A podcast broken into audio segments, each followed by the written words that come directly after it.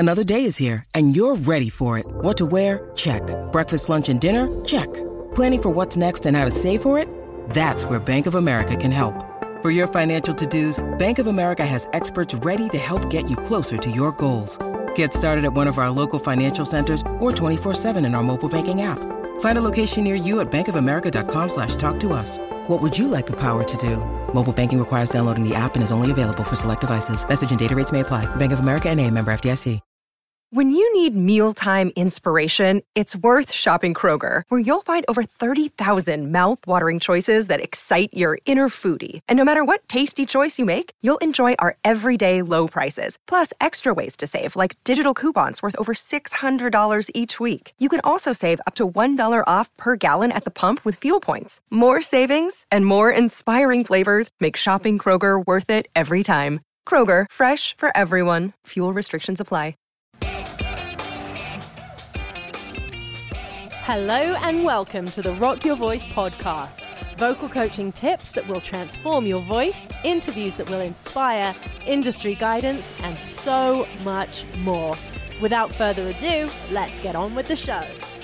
Today on the Rock Your Voice podcast, I have some very special guests because this is a very special episode. Welcome to episode 100 of the Rock Your Voice podcast.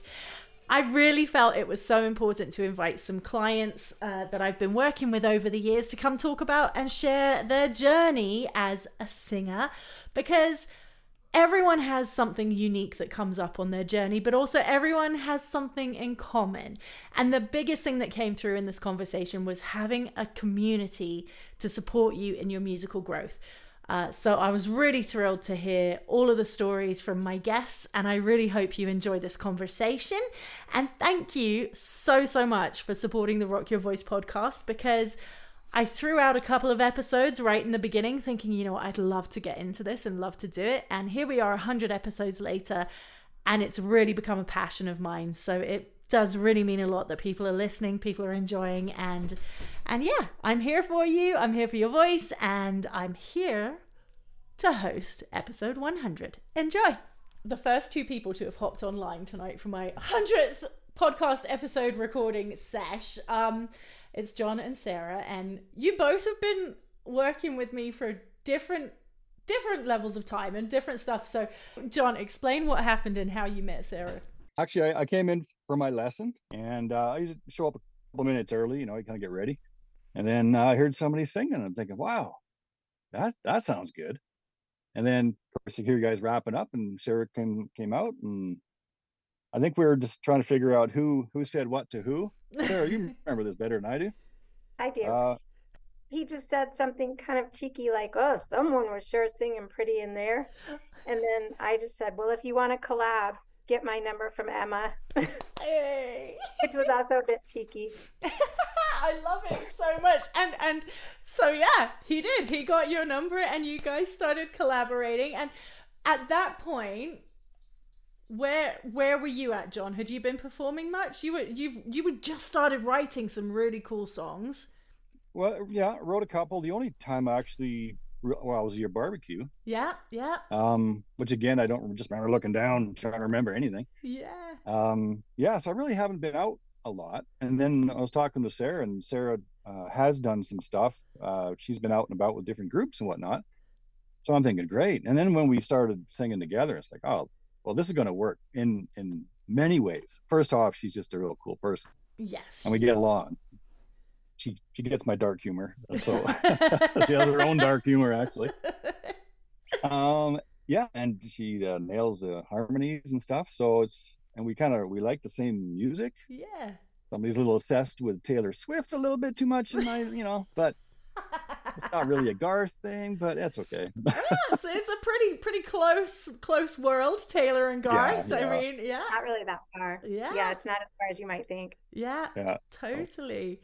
And so from going from really having not played much, especially for yourself, John, so what, you guys started jamming and collaborating? Yeah, I came from I was jamming with these old guys, like I'm a young guy.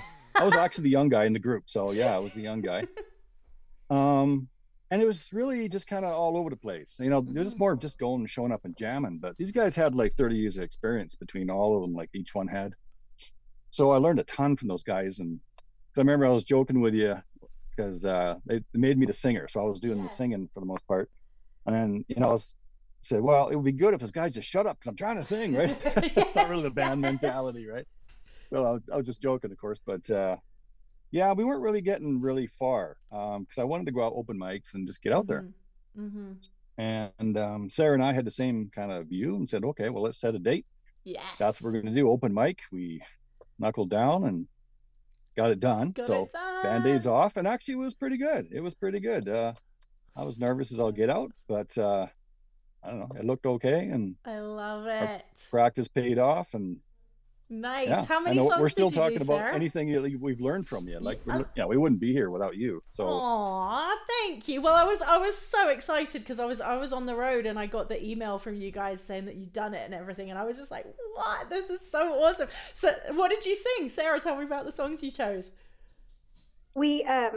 We put our set together kind of carefully. We actually put some thought in it. We wanted to have like a mix of like peppy and slow or whatever. So we opened with, well, also we had a very limited repertoire at that time. I think we had 3 songs we actually could sing. And so we did those 3, which were.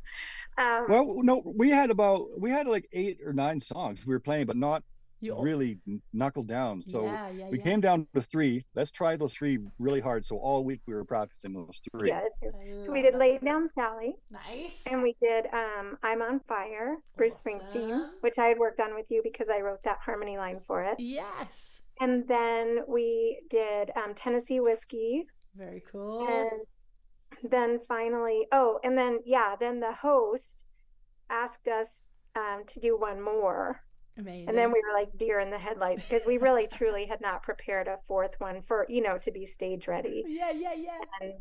But we did it anyway. We had Take It Easy by the Eagles. We had done that several times and it was like, it's pretty easy. And so the funniest thing though is because the ones we practiced, like I screwed up on every single song somehow, some way, right? It just kind of went out the window. And then, does anybody notice? I don't know, whatever. No. But then nobody noticed. Well, then we said, do the 4th. It was just lyrics, though. It wasn't like, well, there were the jazz notes, but those sound so cool anyway. There you go. Yeah, do them twice. And then to start off one song, which is like half speed. What am I doing here? Just kind of just riffing while everybody's getting ready. Then I went into the song, and it was like quarter speed even. Like, and they would, the record player's broken down. So then I started speeding up real fast, and Sarah's looking, what are you doing? You just suddenly got hyped up here. I love it. But in all seriousness, that was a great experience because, what we found, or what, at least I'll speak for myself, what I found was that we can work pretty well together when things aren't exactly how we practiced them. We still were able to stay together, have fun, finish the songs. And I don't think anyone noticed except for us. I love this so much because everything that you're talking about is, it doesn't matter how far up the ladder you climb, like all of the challenges pretty much remain the same. And it just you get more used to it and it becomes a little less painful when you trip over the blocks and stuff and you're a little closer to your teammates and you're all so used to it all. So it's really, this is so cool. And just like to have the 2 of you here right now, this is so perfect because it's like, everything that you've learned through this experience of just being complete strangers bumping into each other in the hall outside of your singing lessons. So you're both clearly passionate about what you're doing, that you're investing your time and your money, and fate just stepped in and was like, I'm just going to make you pass in the hallway and just have the confidence to make those connections and stuff. So I absolutely love that. So, okay, Nicole is in the waiting room. I'm going to let Nicole in, but I want to also ask, so what's the biggest learning experience? What's your biggest takeaway from this experience so far? Hi, Nicole. From the collab, I learned that Sarah's pretty awesome. That's an easy, everyone learns that real quick when they're in the space of Sarah. She's just so fun on stage.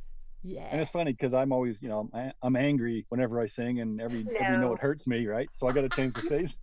You're awesome, too. You're very fun. It wouldn't have been fun for me if you weren't fun. I've sung with several other people on stage, believe me, and it's one thing I love about singing with you is that you're very fun and very chill. Even if you're nervous, you are chill with me. Nice. So what would you say to someone who was like, in the position that you guys were in when you were first coming to lessons, before you'd had the confidence to make the connection, before you had the confidence to book the gigs and do all this stuff, what would you say to someone who is in the position of like the coming to lessons phase or starting up lessons phase and wants to be where you are now? What would you say?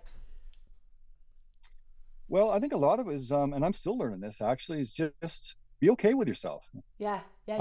You know, I've always critiqued myself, and I still do it all the time. It's like, oh, I didn't want to hear a lot of my stuff because I'm still cringing at it. Mm-hmm. And I got a long ways to go. But so you practice really hard. You do the squats, the push-ups, the hard work. Yeah. You do your voice work, right?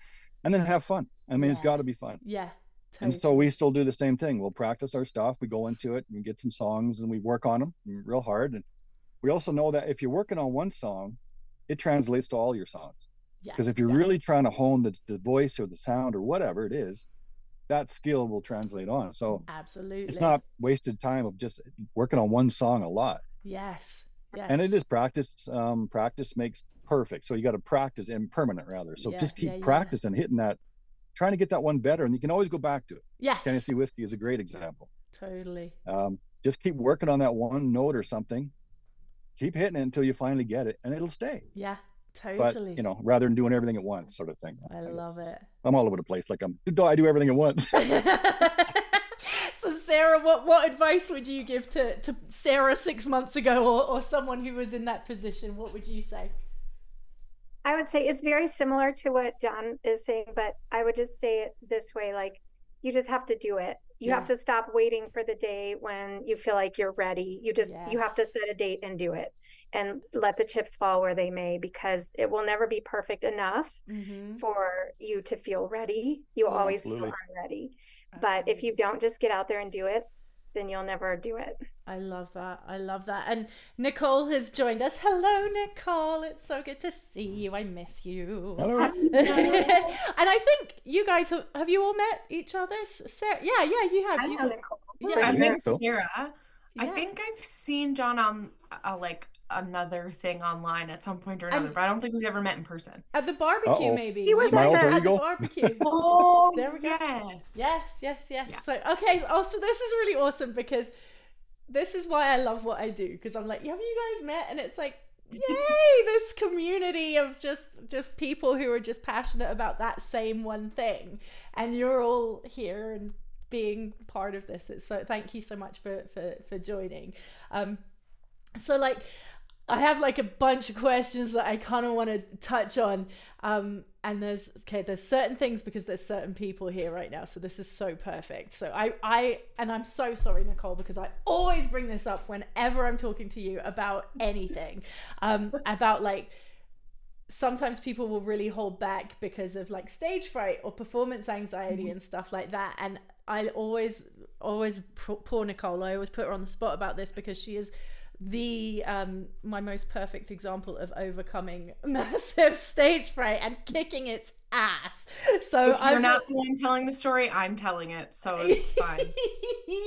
So I love it. So like, okay, so Nicole, tell me, like, how is your approach on handling performing? Like, how has that changed over time, and how is being part of a community like this supported your growth and being able to manage it?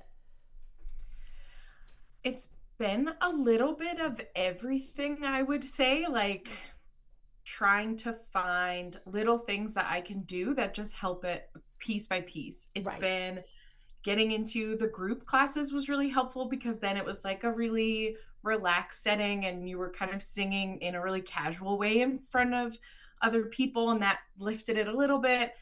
And then once I decided to actually start performing in front of people, it was taking the time on the drive to wherever I was singing to do a like breathing exercises and a warm up and stuff like that. The like breathing exercises really help. Yeah. Cause I get super worked up. You can see it on my body. Like you can see me getting hives. I get shaky, all that kind of stuff. And I do find the breathing exercises have helped a lot. And then just getting out and doing it. Like that's always my thing. If I have, I know that I'm going to be performing, then that pushes me to practice, which makes me feel better about it. And then the more often I do it, the less nervous I am every time. Like we just played a gig a few weeks ago at Gravity, and I don't feel like I was nervous at all. Yay! I just kind of went and did it. I didn't like over prepare the things I was going to say. We were just kind of chatting back and forth, and it gets more casual the more that you do it. Yeah. Totally. That's so that makes me so happy, because honestly having you sing in front of a group was terrifying for me, because I was and I always laugh to have like a mattress beside me in case I passed out. Totally. Yeah. Totally. I was like that as a kid. Like I would like I grew up in the smallest of small towns, but we would always have like a Christmas concert, and I'm like singing in a group of 5 other kids, and there's like 50 parents watching, and I would get physically ill backstage and stuff. Even for that, I've always been that way, and I don't know. It's amazing. It's just been so cool to be here to watch these changes and transitions, and like you, John, you hadn't performed in front of people until you were at the barbecue this summer, like doing like your the songs. Only time before that was I played at my mom's celebration of life. Right. And that's an interesting thing. Yeah, it was tough. I wasn't prepared. Yeah. But it was one of those challenges. Just do it. Right. And so I showed up at a small hall with 2 big, like all the gear for a big venue. Stadium show. I never got it. That's classic, John. I had a monitor speaker. I got 2 big speakers on stands. I got the stage lights. My brothers go, even if you suck, you sure look like you know what you're doing. That's awesome. That's half the battle. Yeah. And that was the only other at the time. So I think once I'm nervous as hell too. I gotta give Nicole, like, you got guts, right? Yeah. And if you're if it's really affecting, like I'm nervous, I think everybody's nervous. And this, like when I did the open mic, I don't really remember a lot of it because I was just trying to get through the songs and it's done, right? Yeah. But I think it'll get easier. I think when looking back at it, it looked like I was kind of chill. Like it was, So I certainly, I think we're okay. I think we're going to be fine. We got that done. I love it. And we just move forward now, and it'll just be easier. I love it. Sarah, can you recall a specific moment when you realized you wanted to take singing kind of seriously or really make it a part of your life? Yeah, it wasn't too long ago. Remember when I saw you at the library? So right before that, so I've been in a guitar group, which is not at all singing focused, although we do sing, for a long time. And the leader tapped me on the shoulder to see if I could sing some songs with him. And I was like, okay. But I was, first of all, like you, Nicole, I was terribly, terribly, terribly nervous. And I just had a very difficult time with it. But I also, at the same time, I also enjoyed it. That was like about maybe a year and a half ago. And so I just decided I wanted to get more serious and I love it. Really see if I could do anything with that. And right around that time, a friend of mine was like, "Hey, let's get a gig where we go." And we lead a sing along in a seniors club every week. Nice. And we just started doing that. And when I look back at when we started, we were horrible, God awful. We did it. Like I said, we just got up and we did it. And our people who come every week, they love it, and we've improved quite a bit now. And even they are seniors, though. They're kind of, hey, are they singing? They are the toughest crowd, I tell you. In their hearing aids. That's right. Toughest crowd. Some of them are actually quite musical, and now they're. Anyway, I could go on about that group for hours, but it's a lovely experience, and that was probably how I got a little bit hardened off to the mic. To singing in the mic and playing. I play guitar and banjo in that setting as well. So very cool. So Nicole, what for you, what was the most significant challenge you faced when you kind of stepped into taking singing lessons and overcoming that? I'm assuming it would probably be related to performance, but because you have such a beautiful voice, so you stepped into it with, but yeah, tell me a bit about your journey stepping into singing and when it all came. It was the stage fright, but I would also say it's changed a little bit about like who I am socially too, because I'm also really like quiet, reserved, shy. And so just like the idea of getting on stage and performing is one thing, but also like having to introduce a song and make it feel natural. Like that didn't come super naturally to me at first. The idea of speaking in front of people terrifies me. And so, yeah, I would say like the social piece of like being in the group classes and trying to like branch out and talk to people, knowing that eventually if I wanted to do it on stage, I was also going to have to talk. I couldn't just stand there and sing. I had to also be personable. And my go-to if I'm uncomfortable is to kind of like stone face and shut down a little bit. That's kind of like how I am naturally. So trying to overcome that and make it not so uncomfortable was really difficult, I would say. That's amazing. And has the singing journey, has that helped you, because you're a teacher too, so you're using your voice all the time, have you found it's helped you at all with your day-to-day at work? Well, you know, when we first met, like I would lose my voice every year in the fall, because having the summer off, I would like not talk nearly as much, and then I would come back in September and talk so much, especially in those first couple of weeks when you get your new class, you're the one doing most of the talking, and I would always lose my voice. And so I started doing like little vocal warm-ups on the way to work every morning and stuff, and I haven't lost my voice in years. I love that. I'm always like recommending it to people at work, because a lot of people at my work do lose their voice, and I'm like, here's the podcast, like go find it. Even if you I don't care if you're singing or not, just do it before you go to work. I promise it will help. It really does. And like my best friend's a personal trainer, and so she's always like shouting over people in gyms, and like there's so many ways that you use your voice, and people don't think to do like a vocal warm-up because it's just not an obvious way to go. So yeah, like what are there any like specific exercises or warm-ups or things that you're just like, I do this every time, like for any of you, like is there anything that is a standout that you're just like, I have to do this before I sing, or anything that you really love for your voice? What are your rituals?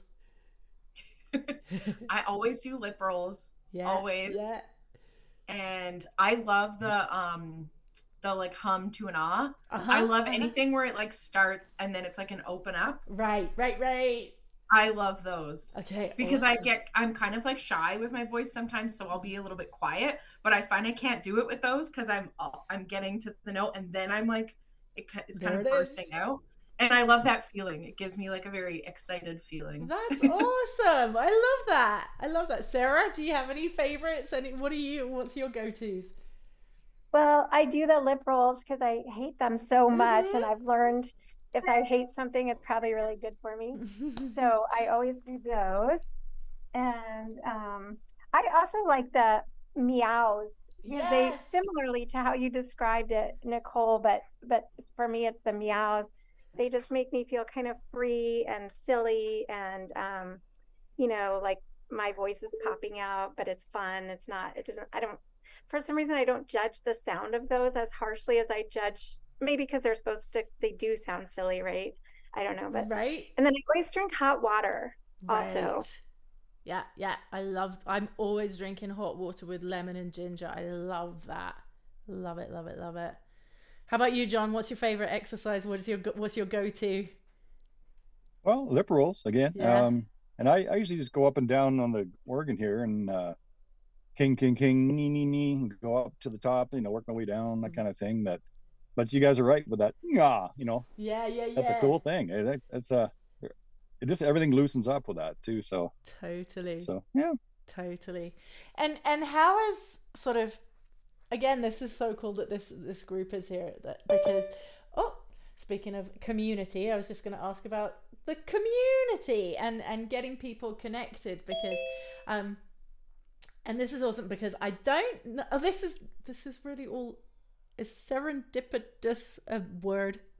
There is a lot of, yeah, serendipity. It is now. Oh yeah, that sounds right. Serendipitous, because everyone has joined the group at like the perfect time. So Audrey, I don't think you have all met, but I met Audrey at 97 South, where Nicole, you came to that the year before. Mm-hmm. So the whole thing about community and how I never intended when I started Rocket Vocal Studios to build something that was actually the thing that I'm most proud of, and the thing that brings me most joy is the connections of the people within the group and the people who are my students. So like we were saying at the very beginning, Sarah and John connected and are now doing shows together purely because they bumped into each other in a hallway outside after their lessons.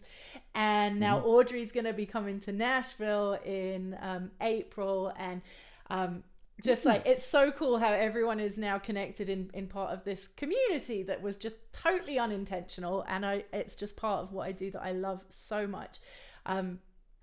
And also I have to pause and give Audrey a big hurrah because Nicole, and actually, yeah, community, Nicole and Audrey know each other from the VIP group too. So it's like, it's all full circle. So you do know each other.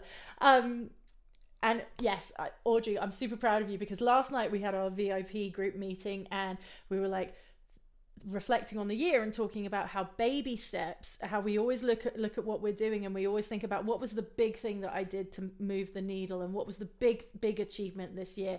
And Audrey had said, well, I'm only just taking these really small steps. And I was like, actually, no, it's the small steps that push the needle the furthest, because they're, you know, those are what lead up to the needle actually moving. And we were saying, like, what are our goals for this week and what are we going to do to actually make some more small steps to pushing that needle further?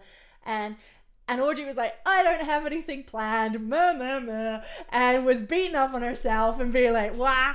And then she texted me this morning, was like, I thought, screw it. And I went to an open mic and I sang and I performed and, like, had not done any of this before. And I was like, fuck yes, Audrey.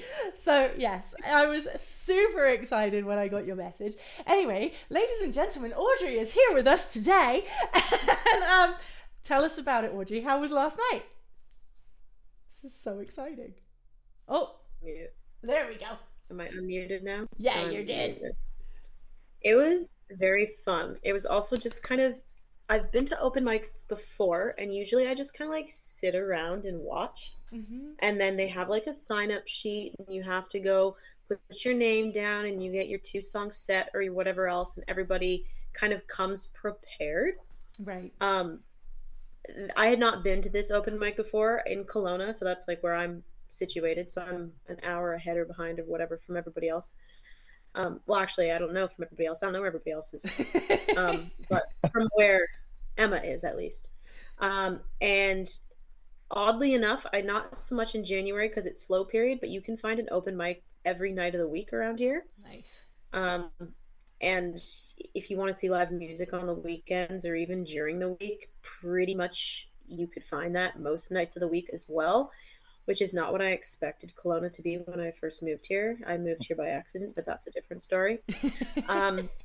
So this particular open mic I'd never been to. I showed up, and it's run by a guy that I had known in passing from a previous job I had at a bar venue downtown that does a lot of live music. Uh-huh. He didn't really remember me, but I was like, hey, Dale, how's it going? I was like, do you remember me at all? And he's like, who are you? And I'm like, here's a video of us playing at the bar I used to work at. He's like, no way, that is me. Like, it was just funny.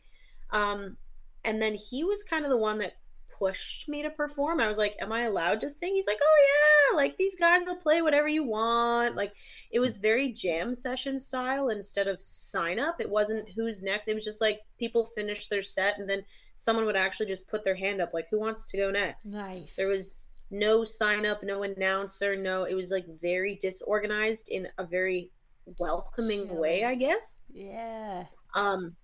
Even the guy that owned the bar was one of the drummers playing. Nice. Like, it was just kind of fun. So he's like, you're going to play with these guys. And I'm like, what am I doing? And they're like, what do you know how to sing? And I was like, I don't know. Kind of, what do you know how to play? And we just kind of picked a few songs. My go-to song at any singing bar, karaoke, anything is always just Hit Me With Your Best Shot, because I know it super well. Mm-hmm. So it doesn't make me nervous at all. So I like sang that, and all of a sudden everybody was like, this girl knows how to sing. Huh. Yeah. And then everybody afterwards was very like, I was not expecting that out of the tiny human that you are. And a few people were like, what's your number? We should connect. Yes. One of these older gentlemen, I didn't actually end up talking to him because he left, but the guy hosting, he was like, yeah, like he was like, you guys should totally throw a band together. He plays drums in a few bands in town. And they're like, definitely come back next week. And I don't know, see what happens. But it was so fun. That's awesome. It's not, again, it's weird for me because I'm not afraid to sing in front of people at all. Like I don't have stage fright. Yeah. I'm by no means afraid of performing or being on a stage or being in front of people, but I'm afraid of asking for or putting myself out there or going, hey, I know how to do this thing, because I'm afraid of people's perception of what if it wasn't good enough, or what if I'm not allowed, or what if I'm being too forward, or what if this isn't polite, or, but it's not the actual like singing part. It's everything around that, which is like kind of interesting that way. That's right. So then I sat here and I was like, well, then I'm going to go to an open mic every day of the week. But turns out Tuesdays are canceled until February. That's amazing. So that's now my goal of the week, is to go to the Wednesday one tomorrow and Thursday one on Thursday. And Friday, I don't know if there is one running because, again, in the wintertime, it's hit and miss. Yeah. That's but I'll at least go back on Monday. And there'll be people that I ran into. And hopefully that is a very positive, again, forward motion thing. Yeah. And yeah, it all kind of started, I guess, technically, if you want to backtrack, like 2 years ago, because it was the connection with the guy who runs the open mic that I only knew because I worked full time at this bar and I used to sing karaoke at the bar. So that was actually really fun. That was, I used to like waitress around with a tray and also a microphone at the same time at the bar that I worked at. And that was like how people knew that I could sing. They didn't actually know that I could sing because I performed or did gigs. They were just like, oh, that's the waitress that sings. That's like the singing waitress at karaoke night. I love it. I love it. That is so cool about like how we were just chatting about that last night and you acted on it. And it's like all about just being ready to step into like to own who you are as an artist and go do that. And hey, Cynthia, yay. I am so sorry I'm late, everybody. No worries. It's so good to see you. Thank you for joining us. It's just, again, and again, this keeps coming back to community because you've all met Cynthia too. Audrey's met Cynthia at 97 South. She was at 97 South. This is freaking wild. I love this. How like, hey Audrey, yes, you guys. Okay, so, yes, so that's to your point, Audrey. Again, like we're talking all about this whole thing of community and. If you hadn't met that guy and then you bumped into that guy again 2 years later and then the opportunity arose and the next thing you know you're on stage and this is and then going back again to John and Sarah bumping into each other outside their classes and now they're playing together and stuff and Cynthia and Audrey we're going to be in Nashville together and all it's just this is so cool.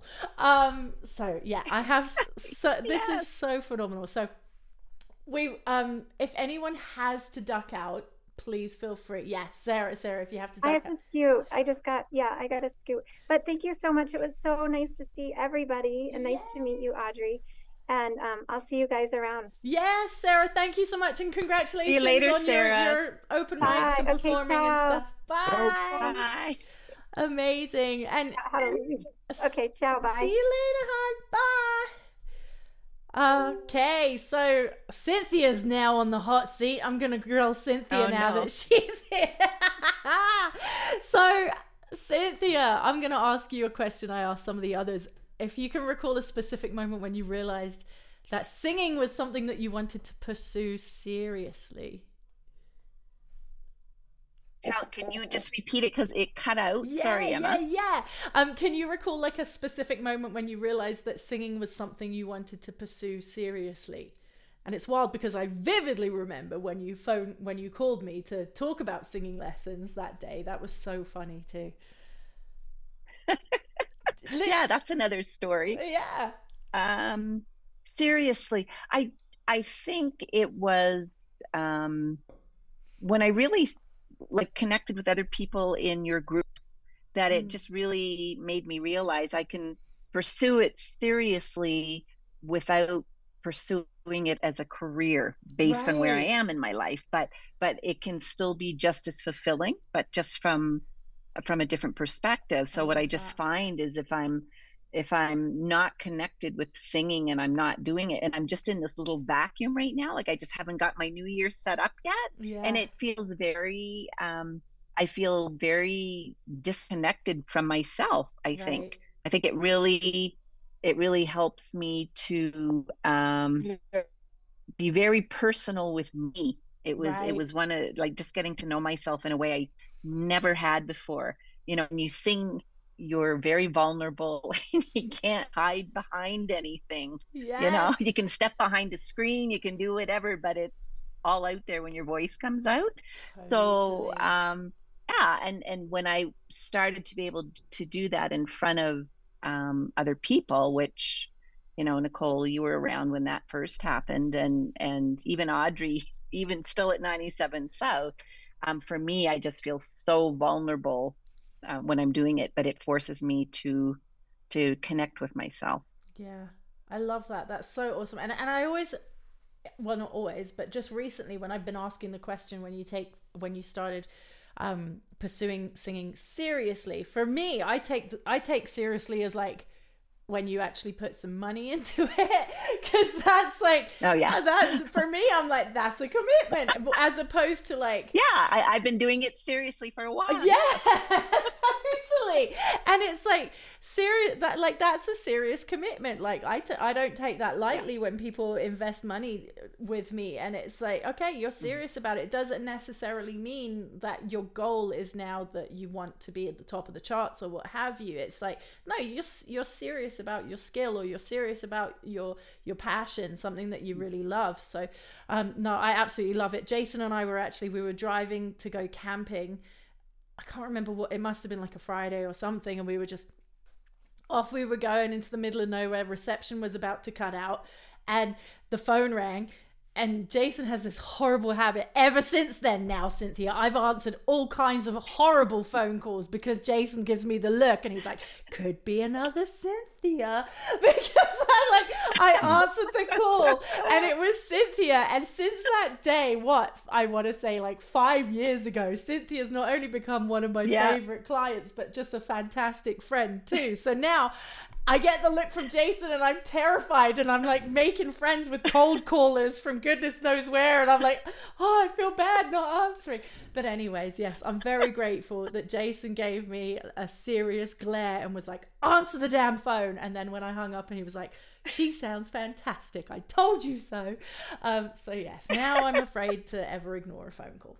I love that story. But I love because isn't it interesting how when you asked me, you know, when I started taking it seriously, at first I thought you were confused because I thought that the only people that took singing, like when you asked that, I thought it was only from a like if people were pursuing a career, which is how I responded. And when you said what you just said, I'm like, yeah, why did I respond that way? Which therein lies part of the issue with people about singing, right? It's like, well, if I'm not doing it to pursue a career, then I'm not serious. And I never thought about it. It's like, oh, there's a podcast topic for you. Honestly, I never thought about it from that perspective before. It's like, honestly, if you're getting in the car or if you're carving time out of your day and you're putting that into your life, in my opinion, that's serious. Like that's a genuine commitment. And I really admire that. And I honor that with my clients, because it's really important to me that this is a really important time of their day too. And it's just, yeah, it's serious. It doesn't matter whether your career is on the line, or whether, like, say, some of the people that I work with, it is like they so frustrating. Middle of summer, middle of festival season. That's when they all call me and they're like, I'm losing my voice, I'm panicking, I've got 17 more shows to do, what do I do? And I'm like, well, you do what all of my other clients do, and they commit to a regular schedule and they don't have these problems. But no matter what level of client I'm working with, I really do honor that time commitment and that investment, because it is taking something seriously. And it's interesting because I think that it's that same myth when you say, why is it when we're like 6 or 7 and someone tells you can't sing, we think for the rest of our life we can't sing, but yet you would never tell a 6 or 7 year old, well, you can't play basketball, so you might as well forget about it. Exactly. Why do we do it with singing? But even about taking it seriously, what I'm thinking about, well, if I was playing guitar or some of my other pursuits that I take seriously, I don't judge it that way. Yeah. So why am I judging it that way? Like, it's just all this stuff that's wrapped around singing. And here you are teaching me again tonight. It's like right away, I'm like, well, I'm not becoming a professional, Emma. You got the wrong person. Like, ask Nicole or Audrey or John. I don't know. And that's just it. That is this is a lovely segue, Cynthia. This is fantastic, because it is that genuine connection to your voice and your sound. It is who we are. It's a really natural thing. And yes, there's that whole other topic of, and everyone has a story where they were judged or told something about their voice that was right, whether it be it's great, it's amazing, or whether it's be like, no, maybe you should take up an instrument or do dance or something. No matter what that is, sharing your genuine voice. And Nicole, you were at the retreat for this where we did Finding Your Genuine Sound, and it literally, we invested like 3 days with people who have been working on singing for a very long time to be like, actually, what does my voice sound like? What is my voice? What is my sound? And connecting to that. So I guess anyone can speak on this, but I'd be really interested to see how your experience has been of like finding and connecting to your genuine sound, and when this is me just trying to sound nice versus this is me singing, and having that certain confidence to be able to step into that. There is a bit of a bridge, I think, between like singing, like painting by numbers and hitting all the dots and being really accurate and technically pleasing to an audience versus like, wow, I'm feeling something that person is putting out.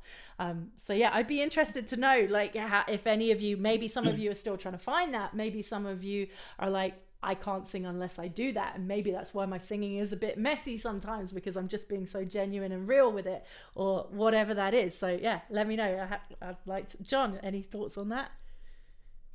Well, I was thinking it'd be good to hear from the folks that have been doing this for a while. I'm still finding, I'm always trying to do this and that and the other. I do know when I'm doing it right, because I'll turn on the speaker down here and I'll just think, so all I'm hearing now is through the speaker, and you hear the voice differently than when you're just singing to yourself, right? Yeah. And then I'll just do the singing part of it and not so much on the guitar, and I'll just really try and analyze how I'm singing, right? Yeah. And just what's pleasing coming out of that speaker, right? And it's funny because when I get to the spot where it's like, oh, that sounds really nice, I'm not trying to be anything different, just loud and musical, and it sounds good, that's when my throat is the least there's less stress in it. Yeah. And I can be loud and I'm belting it, and it's just like, wow, I don't feel anything in it, it's great. Yes. When I'm trying to do something, that's when I'm tight. Yeah. So that's a kind of an interesting.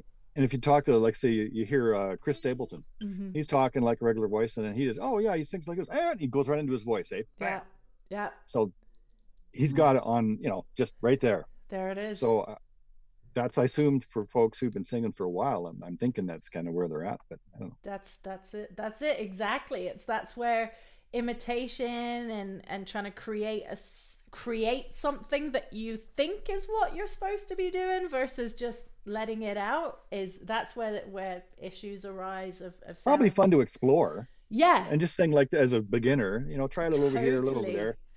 It's good exercise just to see, you know, where you end up. So absolutely. I always tell people, and people freak out, even like when they're pretty much beginners, I'm like, go sing some Whitney, go sing some Mariah, go sing some of the greats that haven't been overly wedged through a computer. Like go and emulate some of that stuff and see what happens, and see what you can open in your own voice. Don't be afraid of discovering what might actually be hiding in there that you've been scared to let out. So yeah, Nicole, what have you learned about your voice along the journey? Is there anything, have you surprised yourself and been like, oh my, I really suit this certain genre or this style, or like, is what's your journey look like in that way?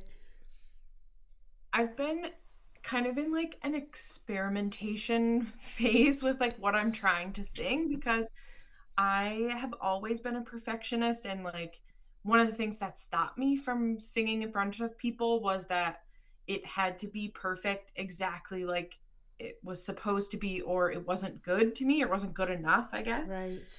And then when we started working together, I felt like I was starting to find out things about my voice that I didn't really expect. Like I always thought that I had a really low voice and that I couldn't sing anything high. Like I couldn't belt anything, or like I just was like, oh, I can't do any of that, so I'm just not even going to try. Mm-hmm. And so like we've played around with a little bit of that. And now that I'm starting to play guitar as well, then I'm kind of like playing around with keys. And actually when I was playing, the gig that I was at a few weeks ago, we played that cover of Straight Up by Paula Abdul. Yeah. We've been playing around with it, and afterwards Vanessa came up to me and was like, you should sing R&B. Like that sounded super comfortable for your voice. Like you should try out some R&B. So I'm kind of playing around with a little bit of everything right now to try and find what works best, because I'm also trying to get back into writing, but like figuring out what style of songs that I want to write, because I feel like every song I write is a completely different genre. So maybe if I figure out what I like to sing best, that will help me. I don't know. I love it. I'd love to hear you do like early Kelly Clarkson, Miss Independent kind of thing, or like early Tori Kelly. Like, oh, I'm gonna send you so many songs after this. I'll be like, learn this. So good. Audrey, how are you fit? Like, do you feel like you've discovered your sound yet, or your genre, or your like released your voice yet, or is that something that's a work in progress for you? I feel like the correct answer is a work in progress. For sure. I feel like there are definitely certain songs that it's like, I know I can hit this. Mm-hmm. I know I can sing that. I know this is in my range. I know this is like, even last night fooling around with some of the different songs that they played through, and they'd try and start it in an original key, and I'd be like, there's no way I can sing that song, but I can't sing it in that key. Yeah. And then also knowing that, and this is where I think I don't know where my sound is or what my sound is. It's like, I know what my personality is, but it's sometimes all over the place, that I feel like my sound is all over the place. And I definitely like loud, and I definitely like strength in songs. Like I don't do pretty very well. I can do pretty, but I don't do pretty. And part of that's just, again, personality, the style of voice, that kind of thing. But I am very interested to hear, and again, I'm hoping in Nashville this kind of happens, is like feedback from people, because I know what I kind of sound like, but you always sound different to yourself, first of all. Right. And then the other thing is too, like I still have ideas in my mind of like growing up, and I'd sing a song and I'd start singing it differently because it was fun for me. Yeah. And I still remember the comments from either like choir directors or parents or whoever being like, why do you sing it like that? It doesn't sound as nice when you do it that way. And you're like, I don't know, because it's more fun. Yeah. Like that's really my only response, is it was more fun, or it sounded nice to me, or I liked it. Yeah. And like in a one-on-one session, I could genuinely show you. I remember the sound of what I'm supposed to sound like according to the choir, or according to my mom when I'm performing in church or according to like, this is how they want it to sound at the wedding. Mm-hmm. And I'm very good, I guess, at taking instruction that way. Right. Like coachability that way is like, oh, you want it to sound that way? Okay, I can do it that way. Right. So in regards to what I would do if I was just given entire creative freedom, yeah, I don't really know the answer. Oh. I just know that it's like, at some point I'm like, that's too high, and at some point that's too low, and kind of what the other gentleman was speaking about of it, like feeling good. For me, it's not necessarily the song specific. I just know when it's out of range per se. Yeah, yeah. And I am definitely worse at singing quieter. Right, for sure. Unless it's purposefully like an airy, light tone. Gotcha. And then it's okay. Yep. But the other thing too is like, if I think about what do I sound like or what am I good at singing, it's like, think of anything like rock ballads, 90s country hits, like not... like a little more of a rawness to the voice than there is that classic now. The brand new stuff sounds very light and breathy and not light, a little riffy, but also just everything sounds very smooth. Yeah, yeah. Because it is. Yeah. Because it's been smoothed over. Because I've only once ever in my entire life sang into like auto-tuned. Yeah, auto-tuned. Sounds very auto-tuned. Yeah. And I remember hearing it back and me being like, is that actually what I sound like? They're like, oh yeah, there's a vocal corrector on there. And it sounded so perfect. And it was just interesting to hear that, to be like, huh, interesting. But yeah, I don't know. It'd be interesting again. And I've said this before, but to actually sit down on a one-on-one session and go through those things, because I can sit down on my own with the YouTube video and do vocal workouts or do, scales, things like that, but to actually have the verbal feedback would be very interesting. And again, that's I guess what I'm the most looking forward to of April is actually having that evaluation. I like people telling me when I suck, because that means I get to be better. Exactly. It's gonna be so, I love all of this so much, and what I always kind of think about it, and I had another mentor and a voice coach, Tamara Beatty, and she was like, what it is like, it's mining for gold.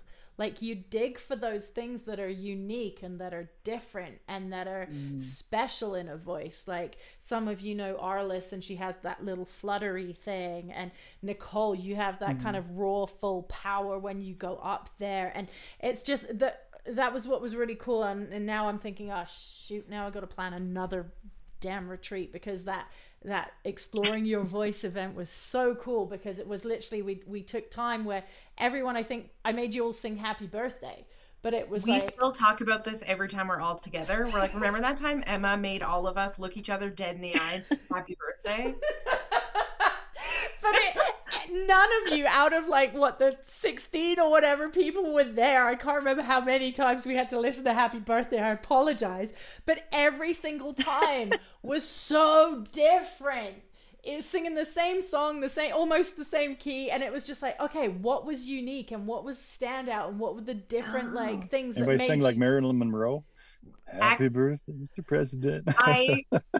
I thought the entire way walking up to the mic, don't do the Mr. President voice. Do not do the Mr. President voice. And I opened my mouth, that's immediately what came out, and then I couldn't stop. So good.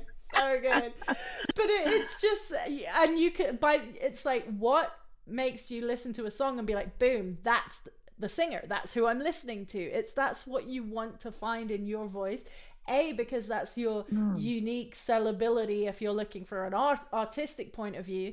But from a general voice health point of view, that's the easiest way to access your power and your flexibility and all the things you want to do and play with your voice. Is that genuine sound is going to open the floodgates, and that's the toughest thing of what I teach. It's the psychology of just letting it out, because that's what we hold back. That's the hardest part to open up, is letting that out. You're right. I still got to remind myself when I'm doing this, stop trying to sing the fucking song. Just sing the song. Just sing and it. When I just let it go, just sing the song. Everything loosens, and then it's way better. It's like when we hit a wrong note playing an instrument, we don't judge the piano. It's like, you're a bad piano. You came from a shitty part of town and you're not my friend. And like, you don't judge the instrument you're playing, or you don't judge the basketball when you miss the net.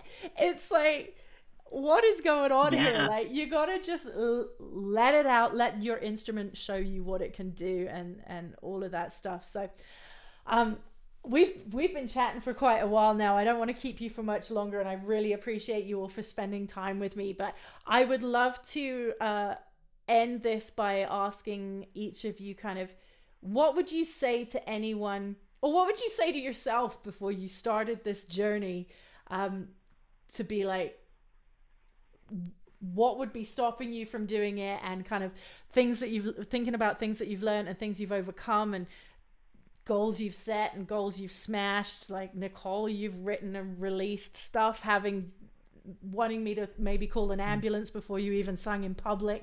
It's like what would you say to yourself right at the start of your journey, from where you are now, to be like, this is cool, we got this? What would you say to a singer starting out, or who's terrified of, at any age, any point? Like, what are your messages to people? To myself, I would say just start it. Like, it was something I always wanted to sing just for fun. Like, I always did, but I always just talked myself out of actually starting it and trying it. Right. And even if it had always just been lessons, that would have already added enough. Right. Everything else that came with it, like the community and the people and the like retreats that we've done, and the starting to write music, learning to play guitar, performing on stage, releasing music. Like, today I was talking to my parents in Newfoundland, and they told me I have a little cousin who's much younger than me. I think she's like 11 or 12. So we don't know each other very well, because I've lived away for a very long time. I've lived away the whole time she's been alive. And they told me today she's in a little like music group, and they're getting ready to do a spring concert. Love it. And the leader of their music group had chosen 2 songs for them to do, and was trying to choose a third. And my cousin was listening to my song on Spotify in her headphones while she was waiting for the class to start. And her, like, the teacher of her class was like asking her about it. And she was like, oh yeah, my cousin released this song. Like, she lives in Calgary, and this is like her music that she put out, and her teacher listened to it, and they've decided that they're going to do it as the other song in their little like spring show. Yeah. And I was like, that is my gosh, so cool. Like, things have happened. I'm going to cry. Like, you know, like, I would never have predicted. And like I said, if I had just signed up and done group classes and met a couple people and not passed out when I sang in front of people, like, that was end goal when it started. Amazing. And like, everything else that's come with it is so crazy, insane. The fact that like anybody would have paid $5-$10 to come watch me sing on stage with my brother somewhere is absolutely crazy. Like, amazing. I don't know. There's no reason not to do it. Right. There's no good reason to not even try. Imagine if you hadn't. Like, oh. Yeah. I'm so happy. I don't know. Honestly, I don't know that I would still live in Calgary. Wow. Because the like community stuff that I found. Yeah. Like, I didn't really have a community, I would say, here. Right. Which I'm really used to. Newfoundland is very much like everybody is your friend. Yeah, you're related to half the people, but everybody's your friend. And I was finding it hard to like find a community in Calgary. Yeah. And most of the people that I know, that I talk to, that I'm connected with, I've met somehow through this thing that I did on a whim. Oh my God. So I've got something in my eye. I literally actually do have something in this eye, but yeah, this one has no excuse. That's amazing. So yeah, wow. John, thank you, Nicole. Like, that makes me feel really good, but also I'm just so freaking happy for you. Like, the little kids are gonna sing your song. I know. I was like, is this like it kind of feels like a weird song for small children to sing. It's about an ex-boyfriend who cheated on me, for any of you who haven't heard it. It's not exactly like start them young. Start them young. Children's song, but okay. That's a good life lesson song. Yeah. I love it. That's really cool. That's so cool, Nicole. John, what would you say to yourself before you had lessons? What was holding you back? What would you tell people to do? What would you tell yourself to do? That's a really good question, actually. I think my driver was, we got a friend, he's in a band called Ralph Riches, and he's been playing kind of his whole life, just, you know, he's a basement player and stuff. And he looked like he was having a blast. Like they play around the Vancouver area all the time, and they're good now. Nice. They bring in some other people, but he just looked like he's having a blast. But his talent is reachable, right? I think. Right. Like he's not, you know, no Garth Brooks or nothing. But I'm thinking he's having a lot of fun, and I think I could probably do that. Yeah. So that was kind of my spur and why I started taking it more serious a couple years ago. But I also, what I really enjoy too is any song you don't know right now. Okay, I'm starting this song. Lay Down Sally was one, for example. Yeah. We had no idea. Sarah said, hey, let's play this. So we're looking at it, start playing it. And it's just revel right now, the fact we don't know anything about this song other than we heard Eric play it, you know. Yeah. And then a week later, here we are jamming with it. Love it. It's just stuff I didn't know last week. Now we've just kind of accumulating, right? So that bit, like you're saying, the baby steps. Now we're looking back and going, oh, look at this list of songs that we can actually play. And that's just pretty neat, I think. I don't know. It's so just, good. You know, stuff you didn't know yesterday, now you do, and how it accumulates. I love it. And we really enjoyed the open mic. So I think I'm still in the baby steps, all this from you guys probably, but yeah, it was a lot of fun. It was a lot of fun being up front and entertaining, and I love it. And props to you for like saying she has a great voice if she wants to collab. Like it's that courage, and Audrey talked about that too, is like, is it weird to do that? Is it rude? Like, who am I to say, do you want to do music with me? So like, that's a huge step. And I think that's so important to put yourself out there and find the right people and make the connections. Or even the wrong people. I mean, every time you're playing with somebody, you're learning something. Exactly. Yeah. Exactly. And like, obviously, disclaimer to the females going out to the bars and finding people. There's some wingnuts out there. Use your discretion. And community is always good because it's always a friend of a friend or something like that. But yeah, no. And with regards to talent and skill, personally, I say it's always best to be the least talented one in the group or the room or whatever, because you're always learning. It's when you're the peacock strutting around like Mick Jagger and the rest of them are all like, what's that person doing here? That's time to go challenge yourself a little bit more. So yeah, thanks for sharing that, John. That's awesome. How about you, Audrey? What would you say to yourself at the start of your journey? And I know we're only... Well, I say only, but we met last July, so it's been a little while. But yeah, what would you say? And I'm just honestly still so excited about what you did last night. I think that's so wild that we just ended our session talking about what are you going to do next, and you went and just slammed it and did it. So I'm like, yes, so good. But yeah, what would you say to anyone who's kind of on the fence or worrying about taking those baby steps or those big steps? Can I answer the question kind of differently? Absolutely. It's like kind of, it doesn't even technically answer your question, I guess, but it's more of just like an acknowledgement or an observation. Yeah. And it's just very interesting for me to observe and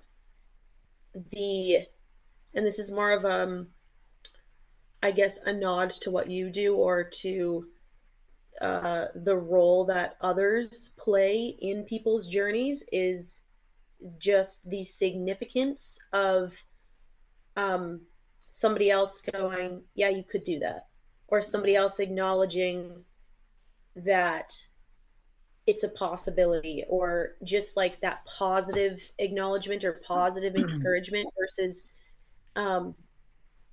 people shutting down other people's ideas or dreams. And it doesn't even have to apply to singing or to vocals or to that. It could be anything. It could be, I had a conversation with somebody a couple weeks ago about a job that they pursued. And the reason why they pursued it was they saw one of their buddies that they were like, I'm much smarter than him, but he did it too. Like, just kind of that positive reinforcement. Because again, it's just interesting, because in my mind growing up, I was always like, I sing good, don't I? Like, don't I sing well? Like, don't I sound okay? Yeah. And you sounded okay enough that people wanted you to sing at their wedding. You right. sounded okay enough that the pastor texted you or sent you an email, because it was still emails, every few months to ask if you would sing at the Christmas nice. concert, or you did the solo for the choir. So you're like, okay, I obviously don't suck on a logical level. Yeah, yeah. But for some reason, it was just the people around you going, yeah, but you can't do that. And you're like, but why? And I see it a lot in business podcasts or conversations with friends, again, the smarter people in the room, going, why are you taking advice from somebody who hasn't been there? Yep. Yep. Or why are you taking advice from somebody who's somewhere that you don't want to be? Yes. Yes. So it's just interesting that way. If I were to give myself advice, and this isn't really advice, this is more just like an annoyance at myself, is it's like, why didn't I start earlier?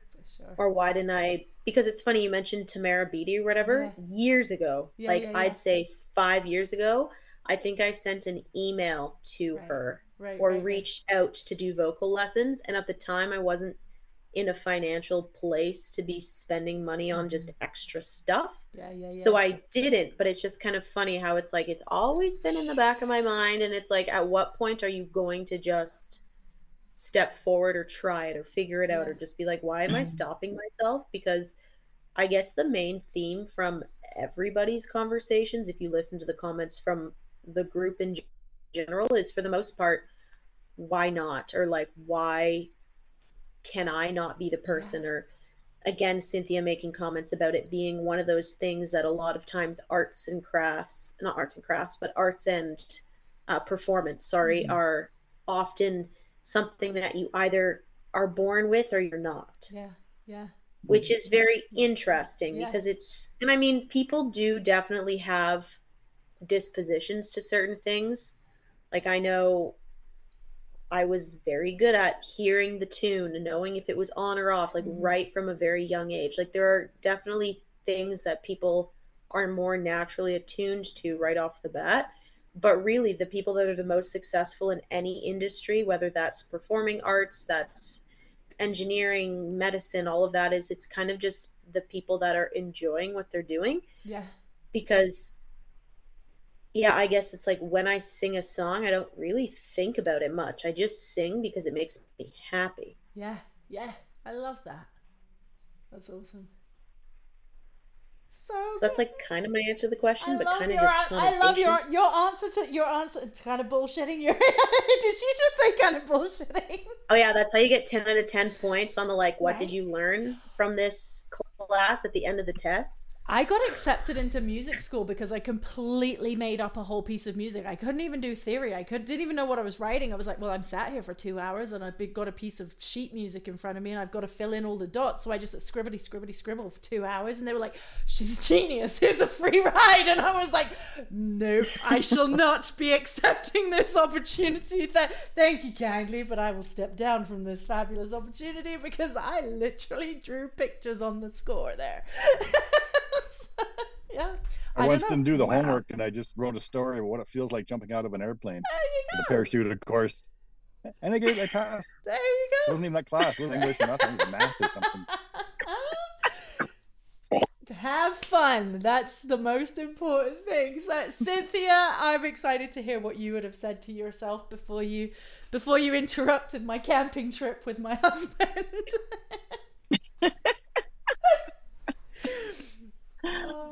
So for myself, it was, what would I tell myself and where was I at? I always knew I loved to sing and my mom was a great singer. And, you know, I sang in the church choirs, but I was always like in the background person.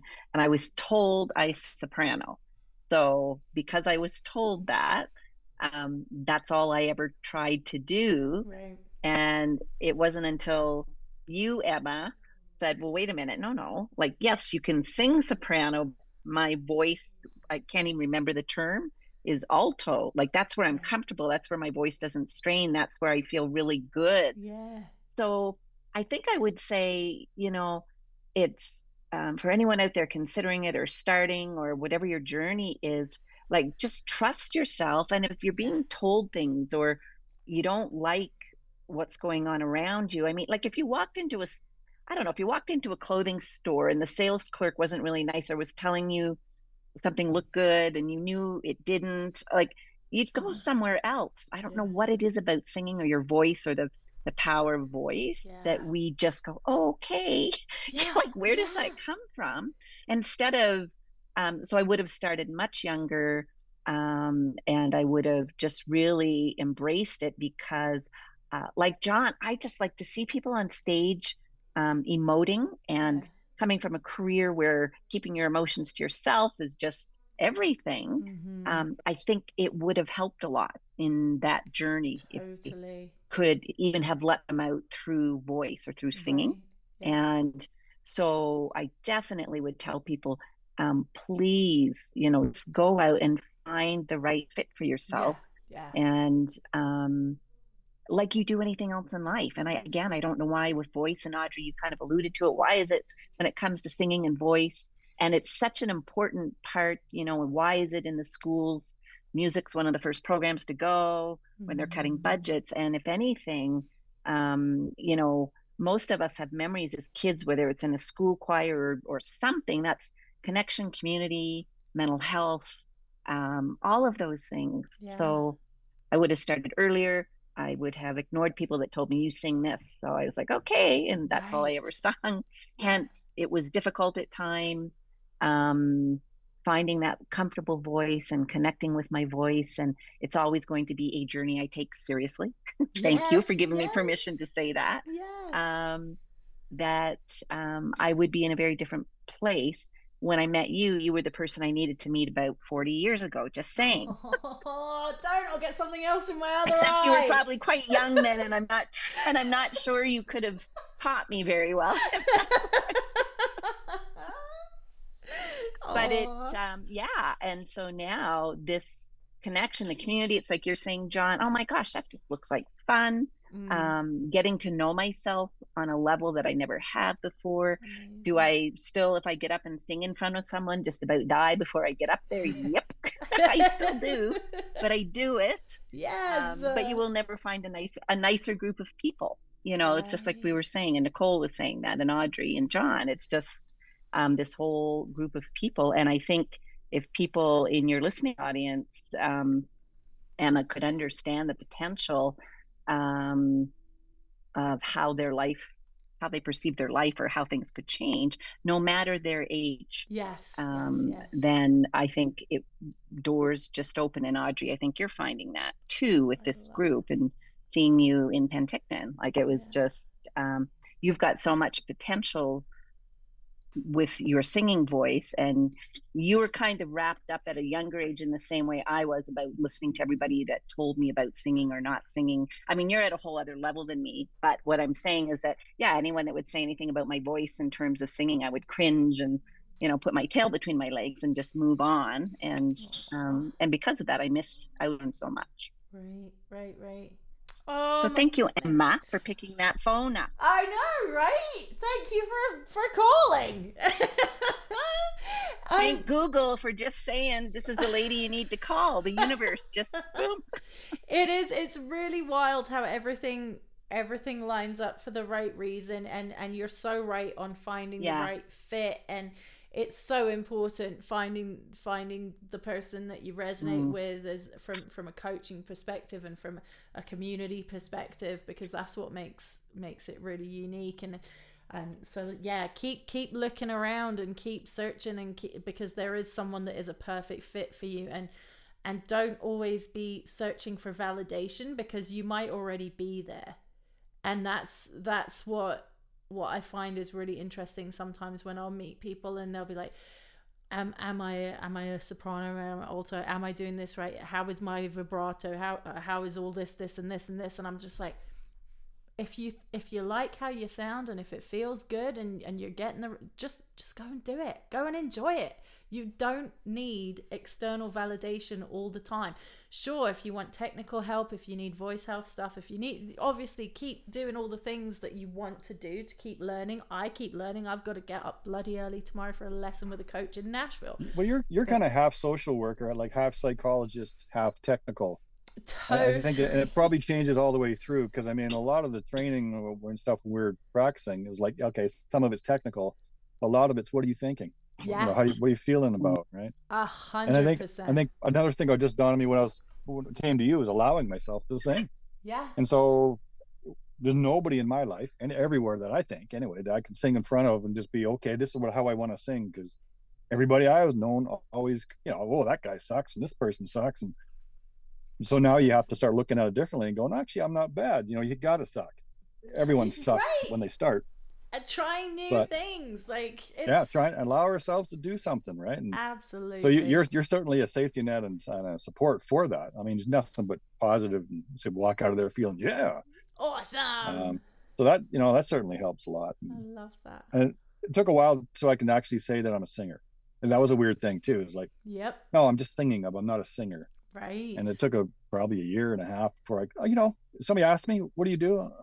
I play guitar and I'm a singer. Yeah. So just, I can admit that to myself. And that was a weird little thing, but it's so true. It's that imposter syndrome. That's a whole other podcast there. You got to bring in a couch and have the piano on one side and the couch on the other. Absolutely. Maybe that'll be my New Year's, like redecorating the studio. I'll put a little couch in there for the emotional moments. Tell me what you're feeling. Once you're done, we'll do some scales.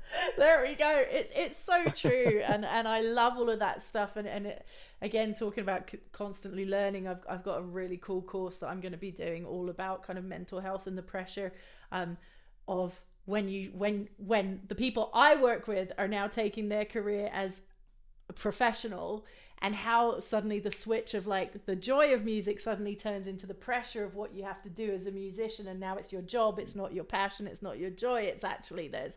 So yeah, I'm doing a whole course on that this spring, so I'm super excited for that. But no, the psychology angle of it is absolutely huge, and just making sure people feel comfortable and confident, and finding your person for your coach, and having that trust, because that vulnerability in the voice is a big trust thing, and whoever it is, if I'm always saying, like, Nicole knows, if she went to LA and I was like, go see this coach. I'm always like, go, like, learn with as many people and experience as many different things, because that would be a very weird coach to be like, you're my client, don't go and learn with other people, all that competitive weirdness. But I'm always like, go explore and find where you fit and find where you feel good. That is the key. And if you're feeling good, it's gonna be good. That's where it's safe. That's where it's healthy. That's where your voice is gonna be the strongest, and that's where you're gonna find people who are like you too. So, thank you so much for joining me this evening. It really means a lot for you to take a lot of time. So thank you. That was a big chunk of your night, and it means a lot that you came and spent it with me to share your journeys. And I'm very excited to see what's next for all of you and your serious voices. Yeah, that might be good timing, because as everybody actually some here that'll going to progress to that level, maybe. I don't know. It's going to be good. Thank you, Emma, for everything you're doing for all of us. It's amazing, and this is just an incredible group of people. And congratulations on 100. Yay, 100 episodes. Thank you so much for being part of it, everybody. And I'll let you go on and enjoy your evenings, and I can't wait to sing with you all again soon.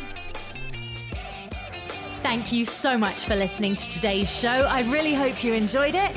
Please feel free to like, share, and subscribe. And if you do leave a review, it's really useful to help others discover the show. You can also check out the weekly vocal workout over on Patreon. I'll leave the links in the show notes, where you can access weekly vocal training from yours truly and totally rock your voice. Thanks again for listening. Check out Rocket Vocal Studios on social and on the web, and I look forward to seeing you again next time.